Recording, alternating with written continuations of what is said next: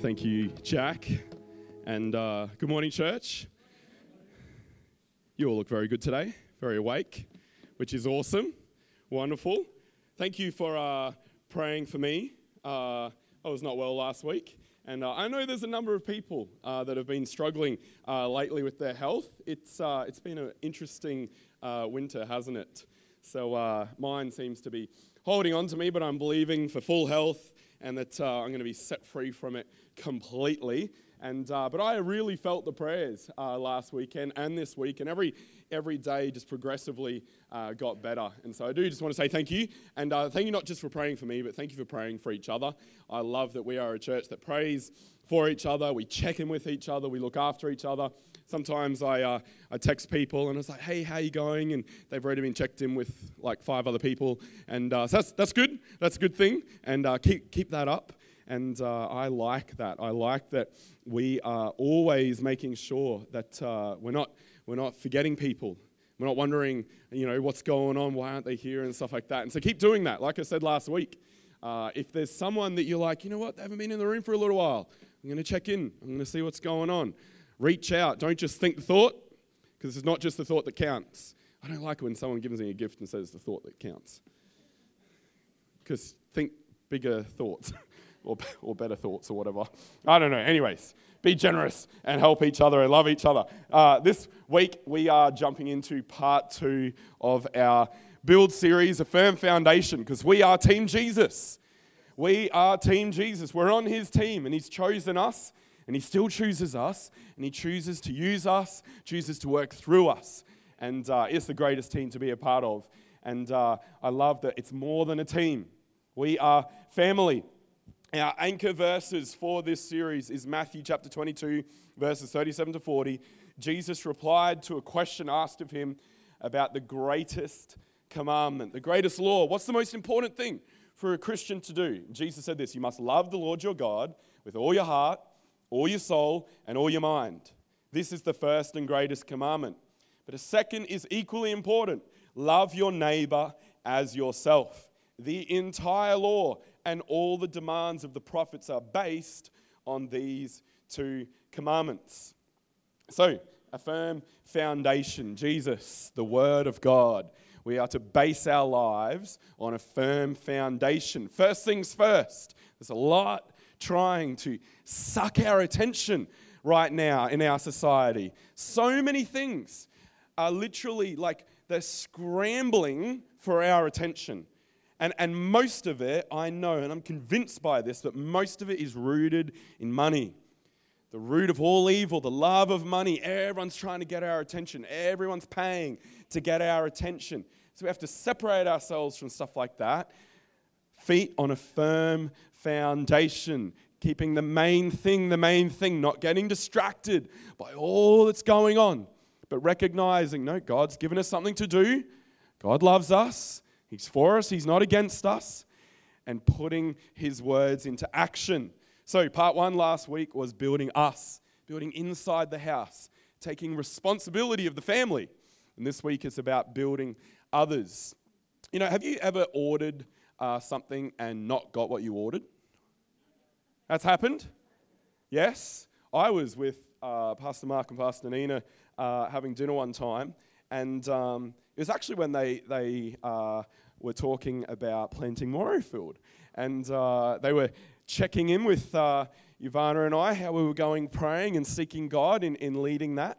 And uh, we, we went to this new restaurant at Chermside and uh, we ordered off the menu. Now, um, like we, we, we were a little bit, you know, we'll see what's going on here because uh, they brought out some entrees and uh, a coffee. I always order a double shot flat white before I uh, get stuck into a nice evening meal when I'm out. And the flat white came out, and uh, half of it had spilled over to the, the little tray. And uh, the lady just apologized and put it down and uh, thought that that was okay. Uh, not for me. I'm here to pay for my coffee. Um, it's not at home and I, I, don't expect spilled coffee. And so I was like, that's okay. I'll wait for another one. So, she's like really, really shocked. And uh, so she, she took it back. Anyways, we start ordering. One of the things on the menu was baby goat. And uh, Pastor Mark, he loves goat. He loves game meat. And uh, no, I don't mind game meat as long as it's cooked well. It's got to be slow cooked or something so it's actually tender. Anyways, it comes out, and uh, different waitress, and uh, clearly it was not their fault, which I Google reviewed. It was management. It's not someone's fault if their manager allows this sort, sort of uh, waitressing. She's like, uh, uh, ba- baby girl? I was like, no, that is not okay. Why, why would you even say, say that? oh my gosh. It's, uh, we, we said baby goat. She's like, oh yeah, yeah, that must be what it is. I was like, if you're not sure, just don't say anything. Go back to the kitchen and just check. Because I, I am shocked that, that someone thought it was okay to serve baby girl at a restaurant in Chermside. I like Google reviewing, it's a little hobby of mine. I, am actually a really good Google reviewer, okay? I, I, I'm truthful, except in one place, and that's my favorite park okay? I gave it one star. And I said, I hope nobody comes to this park because it's awesome. you know, when a good place just gets overrun and it's, it's not a good place anymore? Anyways, I won't even tell you where it is, but if you, if, uh, if you read my Google reviews, you'll find it. But I'm always very truthful. I, I tell them that if it says Eggs Benedict and, and uh, it says eggs, you should get two eggs, not one egg. Oh my gosh. But, uh, but if it's good, I rave about it and I take photos and I prop that business up because I think we should be truthful. Anyways, you know, some people started reviewing this church when we started. It's true. You should remember this. You were there. I was so annoyed. The first Google reviewer of Emerge Church Morayfield when we are in the cinema, one star. I'm like, I rebuke you, devil, in Jesus' name. Some troll. Didn't even, didn't even come to our church. And I'm like, I'm messaging Google, emailing, this guy doesn't even come to our church. He can't say stuff like that. And uh, I didn't get a reply from Google. Anyways, I quickly went to every single person in the church. You guys remember that surely. I'm like, five star it now. We got to up the rating. And it's like, because, you know, after, even after one person doing five star, well, you got a one star and a five star. So now we're only a, a, a two or three star church. I'm like, no, Jesus is a five star church. Amen. His church should always be. And then I checked out this guy's review. He one starred all the local churches. Like, this guy is just a demon. I rebuke him in Jesus' name. You know what? You might think church should be one thing, and then you come to church. Maybe you're new to church. You're like, this is not church, surely. I'll tell you, this is church. And this is what church is meant to be. Sometimes people think church, it's got to be, church has to be perfect, and uh, church should be ordered. There should be no mess. There should be no issues.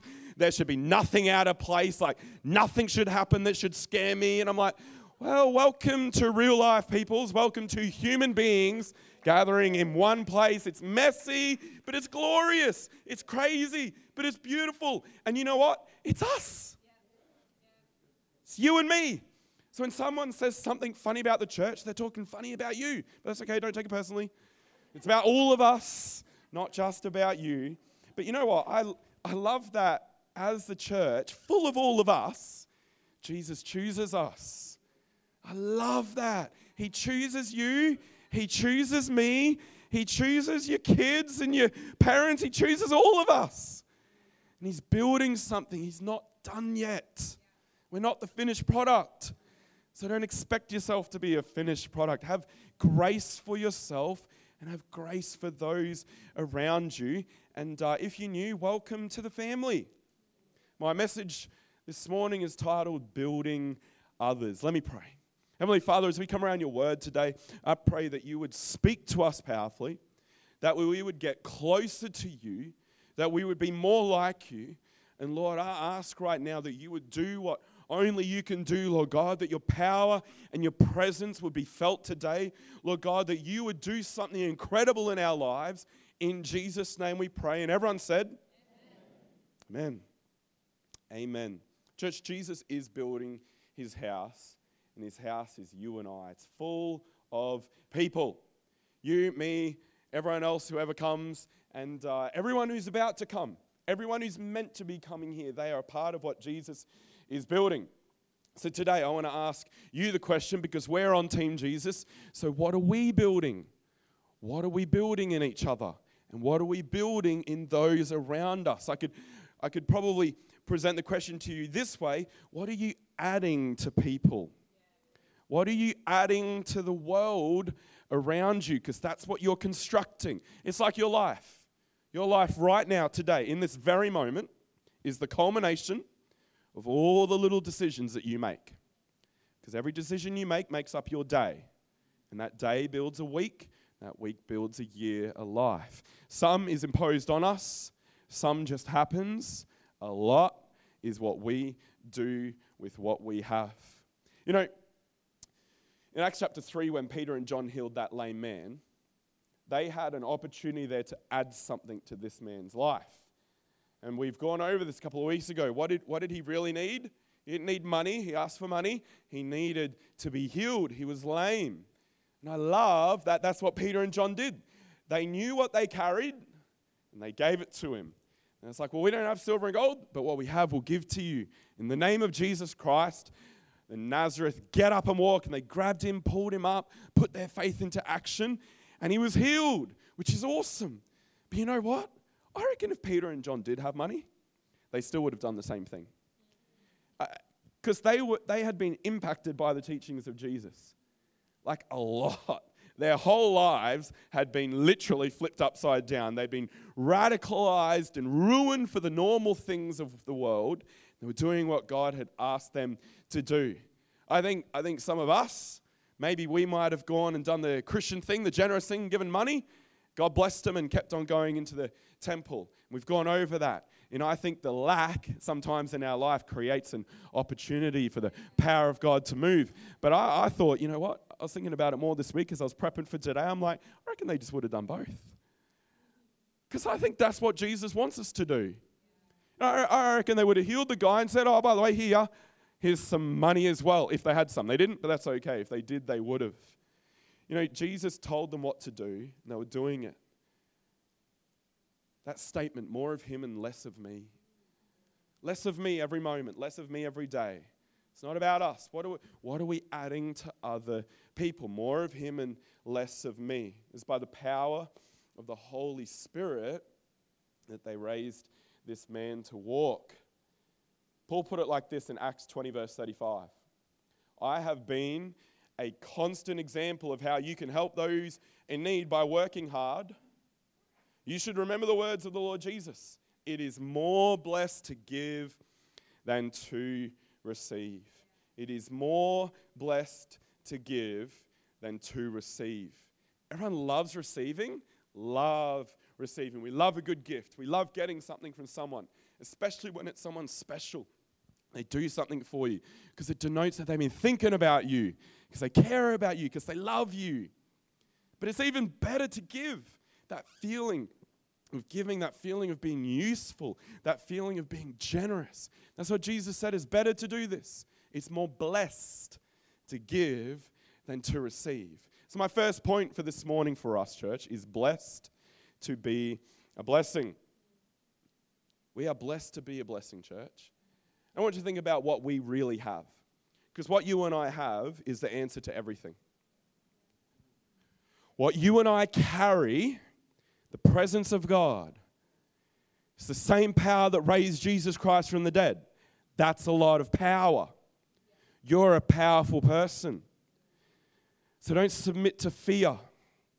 Don't submit to the circumstance. Don't see things through the eyes of the natural. See things through the eyes of the supernatural.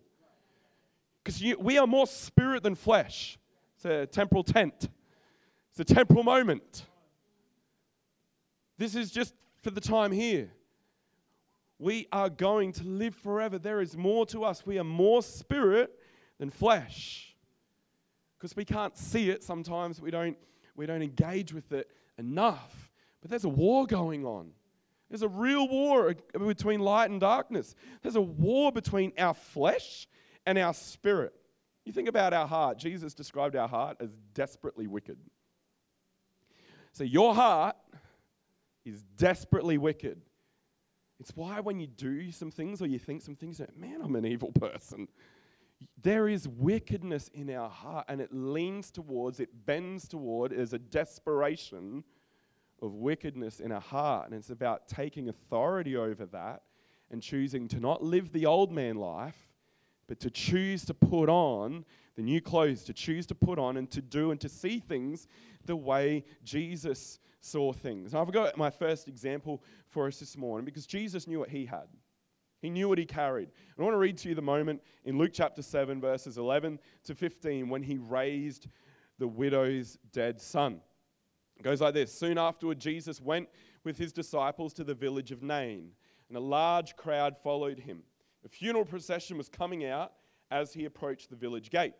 The young man who had died was a widow's only son. And a large crowd from the village was with her. When the Lord saw her, his heart overflowed with compassion. Don't cry, he said. Then he walked over to the coffin and touched it. And the bearers stopped. Young man, he said, I tell you, get up. And then the dead boy sat up and began to talk, and Jesus gave him back to his mother. Mm, freedom, life. That is what Jesus has come to give us life and life abundant. So Jesus knew what he could do. And he approaches this situation with that confidence within himself, despite giving up all divinity, despite choosing to not have the power of God, of that position that he held. He gave that up. He said, But I know what I carry, I know what I can do. Every circumstance you walk into, you carry something that is able to shift it, something that's able to move it, something that is able to bring the miracle working power of God into a circumstance where it looks like nothing can be done. I, I love the setup of this. So, previously, just before this, Jesus had just uh, healed the Roman centurion's slave. And so the, he, there's a great crowd around him. And great crowds had been following Jesus because his public ministry had just kicked off and he was doing a whole lot of really awesome things. So picture it Jesus walking towards this town of Nain, a crowd with him, following him. There's also a crowd coming out. So there's a lot of people. There's a lot of people. Those who are coming with Jesus were like, oh, man, this guy's awesome. What's he going to do? What's he going to say next? The crowd coming out were approached, being approached from a different circumstance. They were coming out comforting this woman, coming out supporting her, maybe family, maybe friends, maybe people around that knew part of the funeral procession. You know, Nain is spoken nowhere else in any of the Gospels. Things like that are always significant in Scripture. It means charming. It's a charming town. I think God knew what he was going to do here in this circumstance, and Jesus only did what his father told him to do. So I love this. Two crowds about to experience what Jesus was going to do. You know, you don't approach a funeral procession if you're not part of it. That's weird. Very weird. Like you, you avoid them or you respectfully walk on by. But I mean, Jesus had a crowd, so he's sort of not exactly able to hide. Uh, and I don't think he wanted to because he knew what he was able to do. And I love this. I love that Jesus approaches the funeral procession. He's moved with compassion. He sees a circumstance that he knows he has the ability to turn it around. And he looks at the woman who is crying and says, Don't cry. You can only make a statement like that if you can back that up. like you don't, you, don't, you don't say stuff like that if you can't back it up. But Jesus could back it up. It's bold, isn't it? Because he really knew what he carried. He really knew what he could do. So he declared something. He declared in faith, don't cry. Then he turns his attention and approaches the coffin and then touches the coffin. None of this you do. Even today, that's weird. But in that culture, in Jesus' faith, in the faith of what they had been taught with, that makes him instantaneously unclean. But Jesus knew what he could do. Jesus knew the power and the authority that he carried. And he touches it, and of course, it stops. The whole place stops. I can imagine that it would have been silent. Like there would have been a whole lot of crying and wailing going on from the crowd with the funeral procession. There would have been a whole lot of chatter and side chatter and excitement and expectation with the other crowd that was following Jesus. But in this moment, no doubt already when he starts walking towards it, they probably started to quieten down a little bit. And then he says something to the woman. Maybe they heard it, maybe they didn't. But touching the coffin, it's dead silent. I'm convinced of it. And then Jesus speaks out a statement that everyone, no doubt, would have heard. Talks to the boy, he says, Boy, get up. And then he gives the boy back to his mother. You see, for a widow, you got no husband. And this was her only son. There's a lot of significance in that. And we're not going to dive into all of that today because it's beside the point of what I'm trying to get across here. But the boy was the best thing for that woman. Comfort, sure, great, but it wasn't the best thing for her. What could Jesus add to her that would build something in her? What could Jesus add to her that would cause the response of salvation to come to that home today? What was Jesus building in this moment? Not even just in her, but in the crowd around him, showing them and today showing us that we are able to do more than what we can see with our natural eyes. We carry the power and the authority to do the supernatural. We are able to see dead things come back to life. And so we can declare the goodness of God over someone's situation we can declare it over our own situation and see something happen. We got to partner with Jesus and do it Jesus style, like Christ. Dining with sinners, ministering to the brokenhearted, preaching compellingly. Preach, heal, forgive, feed. I have come, Jesus said, for those who know they are sinners. We need to add to the world around us and we've got to do it together. My second point this morning is two by two. Two by two. In Mark chapter 6, verse 6 to 9, it says that Jesus went from village to village teaching the people, and he called his 12 disciples together and began sending them out two by two, giving them authority to cast out evil spirits. He told them to take nothing for their journey except a walking stick no food, no traveler's bag, no money. He allowed them to wear sandals, but not to take a change of clothes. Jesus is setting them up here to experience the power of God the power of God through provision, the power of God through healing, the power of God through deliverance, the power of God being outworked in their lives because they had nothing else to rely on. We don't need all the stuff we don't need all the other stuff to be able to do what God has called us to do. And despite us having a lot of stuff, especially in the West, we don't need it. Don't get distracted by it.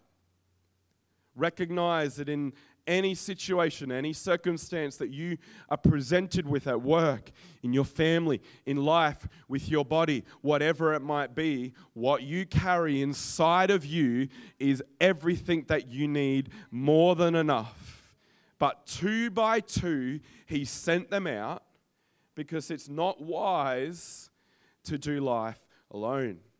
And it's certainly not wise to do ministry alone. If you're going to start doing and releasing the good work of God, if you're going to start engaging with what God has asked you to do, there is going to come opposition. Because the enemy doesn't like what the Lord wants for us. So he fights us. But you know what? If you're being fought, it means you're doing what you should be doing. If you're going through a trial or a tribulation, count it all joy because God's going to grow you in that. But it also should represent to you that you're on the right path, that you're doing something that the enemy doesn't like. Keep doing it. Keep doing more of it because that means that you're going to lead to a miracle. Something's going to happen because it has to happen. And I love that. And so doing it with someone is so, so important. Come on, the Bible doesn't encourage us to be lone soldiers. We're a family, we're an army. We're stronger, we're better together. Two by two, it helps us to be accountable, not only from issues or temptations, but also helps us to be accountable to do what we've been asked to do or to do what we've said we're going to do. I read this in our first part of this series from Galatians chapter 6, verses 1 to 3, but I want to read it again and look at something else out of these three verses. It says, Dear brothers and sisters, if another believer is overcome by some sin, you who are godly should gently and humbly help that person back onto the right path. And be careful not to fall into the same temptation yourself. Share each other's burdens, and in this way, obey the law of Christ. If you think you are too important to help someone, you are only fooling yourself. You are not that important. We are to share each other's burdens. So this morning, ask yourself who can be your ministry buddy? Can it be your wife? Can it be your husband? Can it be a friend? Someone that you can do ministry together. Last week, we looked at this from the approach to leave no one behind. Leave no one behind. If someone wanders off, don't leave them. Don't let him go. Leave no one behind. But this week, I want to focus on this. If you think you are too important to help someone, you are only fooling yourself. You are not that important. I'll get you to repeat after me, church. I am not that important. But I think, oh, wow, you guys are really on point. That's unbelievable. I was going to say, you don't have to, though, because I think I've made my point, but you got it. Yes, we are not that important. I am not that important. Let me illustrate this with a joke. A general in the army was in his office, and an officer knocked on his door. Wanting to impress the officer, the general picked up the phone and started talking while waving the officer into his office. The general said, Yes, yes, Mr. Prime Minister, I will get onto this right away. Yes, Mr. Prime Minister, you have the right man for the job. By the way, Mr. Prime Minister, how's the First Lady doing? Yes, no problem. And then hung up the phone. Turning to the uh, officer in his office in a harsh tone, what, what do you want? What are you doing here? And the officer said, Oh, nothing, sir, I'm just here to fix the phone.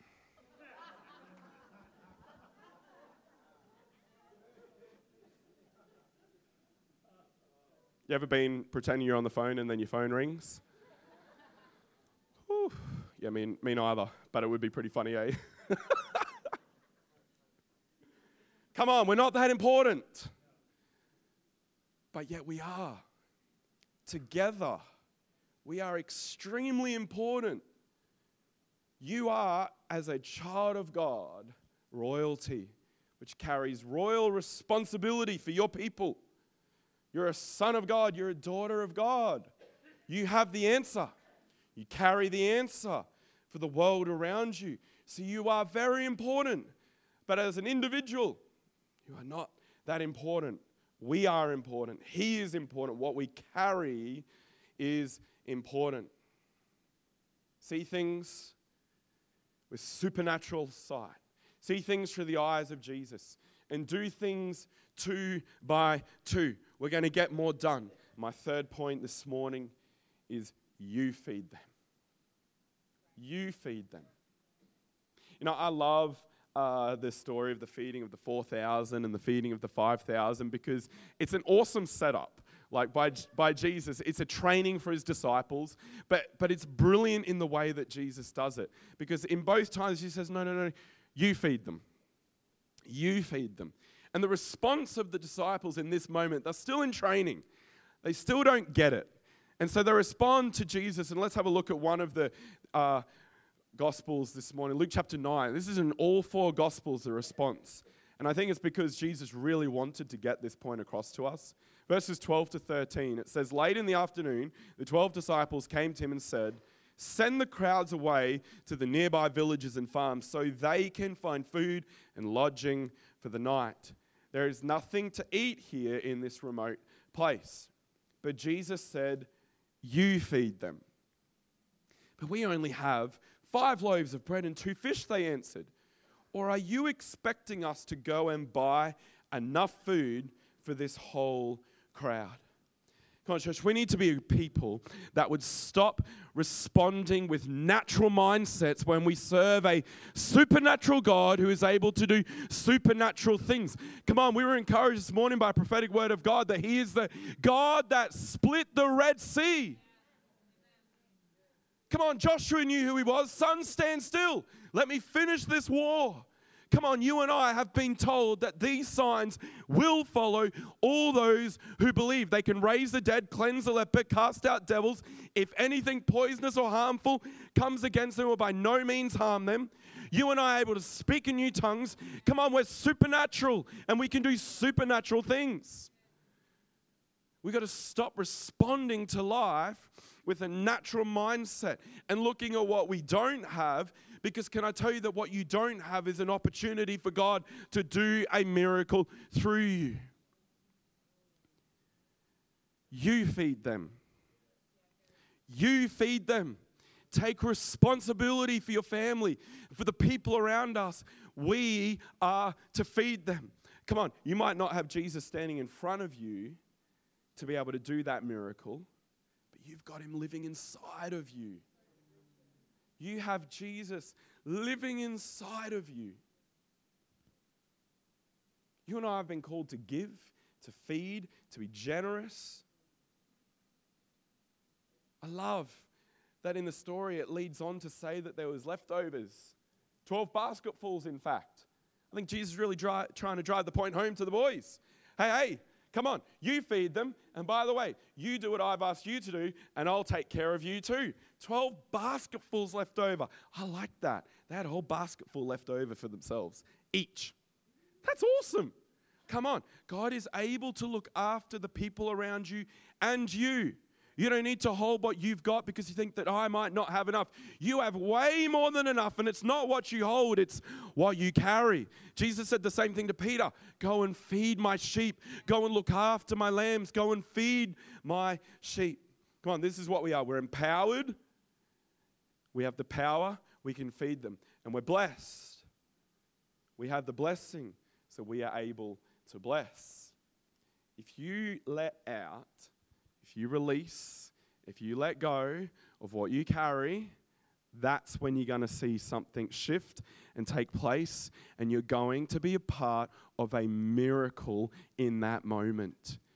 You and I have been called to the world around us to feed them. Not just with supernatural, but, but, but the natural as well. Both things. Look after the practical and the spiritual needs of people. It's what we carry and it's our blessing. Not just the, the food, though, of the natural, but the supernatural, the spiritual. You know, when Peter, when Peter did life with Jesus, he, he learned a lot and he took it on. And we see a very different Peter in the book of Acts to the Peter in the four Gospels, empowered by the Holy Spirit, empowered to do what God had asked him to do. And the moment when uh, G- Jesus uh, sends, a, sends a couple of messengers to, to Peter, after Peter having a dream of a, of a sheet coming down, there's a whole bunch of unclean stuff on it. And Jesus says, No, no, no, no, no. Come on, there's the old ways, but then there's now the new ways, my ways. What I have made clean is no longer unclean. He was that once for all time sacrifice. And Jesus was setting Peter up for a moment. There's a whole lot of contention going on in the church at that point, whether people who weren't Jews could come into relationship with Jesus without being circumcised, and would they need to be circumcised in order to be water baptized? So they could be baptized in the name of the Father, Son, and the Holy Spirit. They could receive the baptism of Jesus. And so Peter gets summoned essentially to a Roman centurion's, a Gentile's home, and he goes at the bidding of God through that dream and he starts preaching to them. And I love this. Mid sermon, the Holy Spirit shows up and interrupts the room. Let's look at this. Acts chapter 10, verse 44 to 48. Even as Peter was saying these things, the Holy Spirit fell upon all who were listening to the message. The Jewish believers who came with Peter were amazed that the gift of the Holy Spirit had been poured out on the Gentiles too. For they heard them speaking in other tongues and praising God. And then Peter asked, Can anyone object to their being baptized now that they have received the Holy Spirit just as we did? He gave orders for them to be baptized in the name of Jesus Christ. And afterward, Cornelius asked him to stay with them for several days.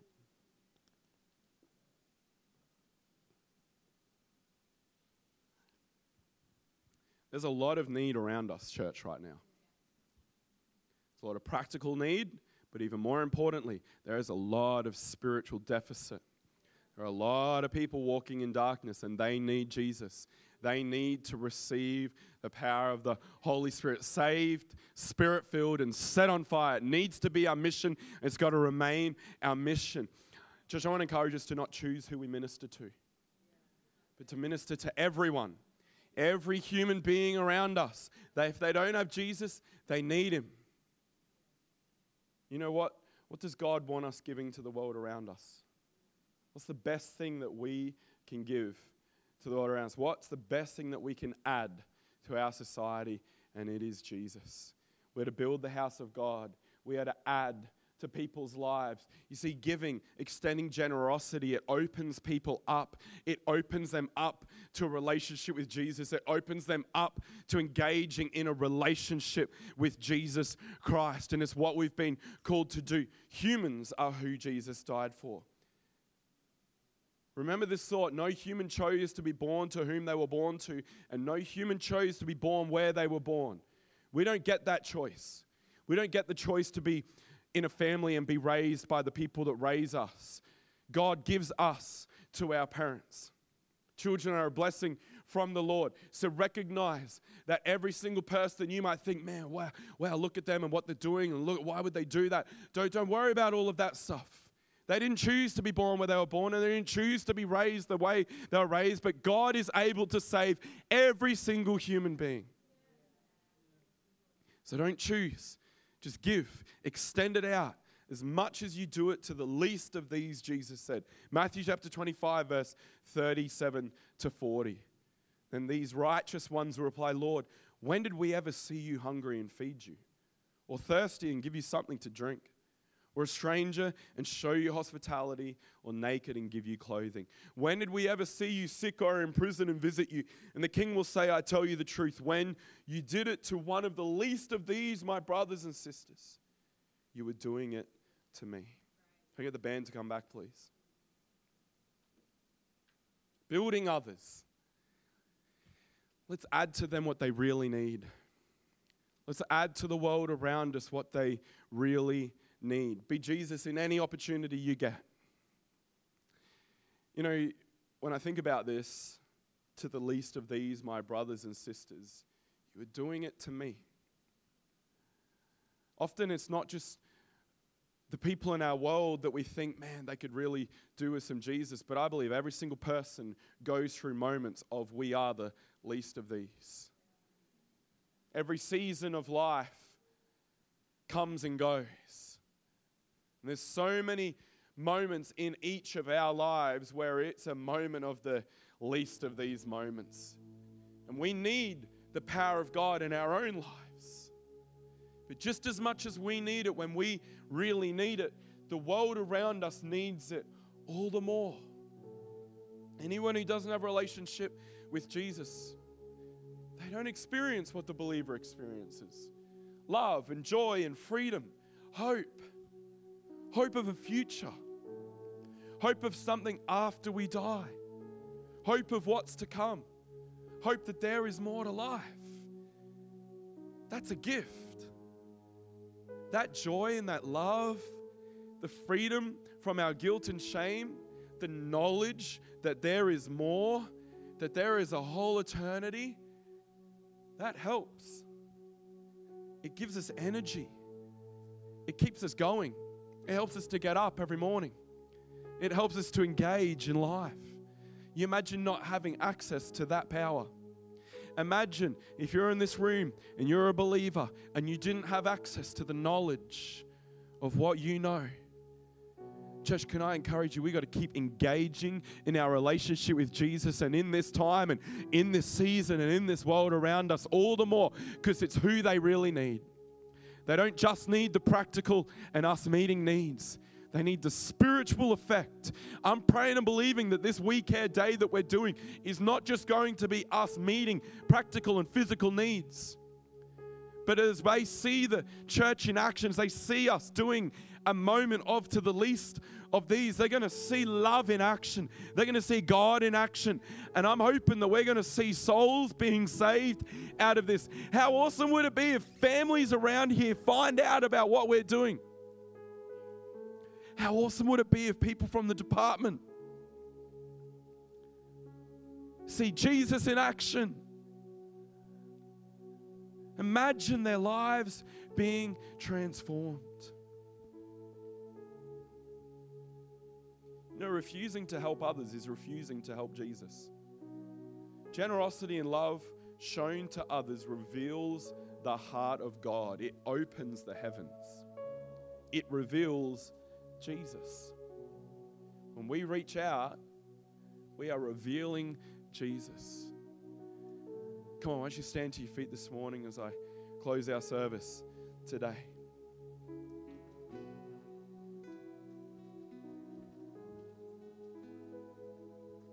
Let's be Jesus to the world around us.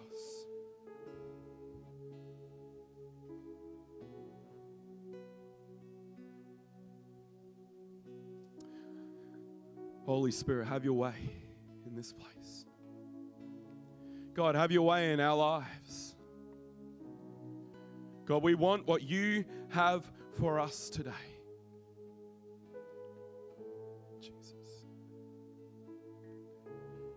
Thank you, Lord.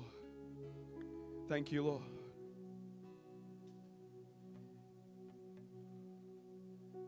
Thank you, Jesus. Holy Spirit, if someone needs healing today, I pray that they would be healed in Jesus' name. Lord, if someone needs a word of encouragement today, I pray that they would receive a word of encouragement.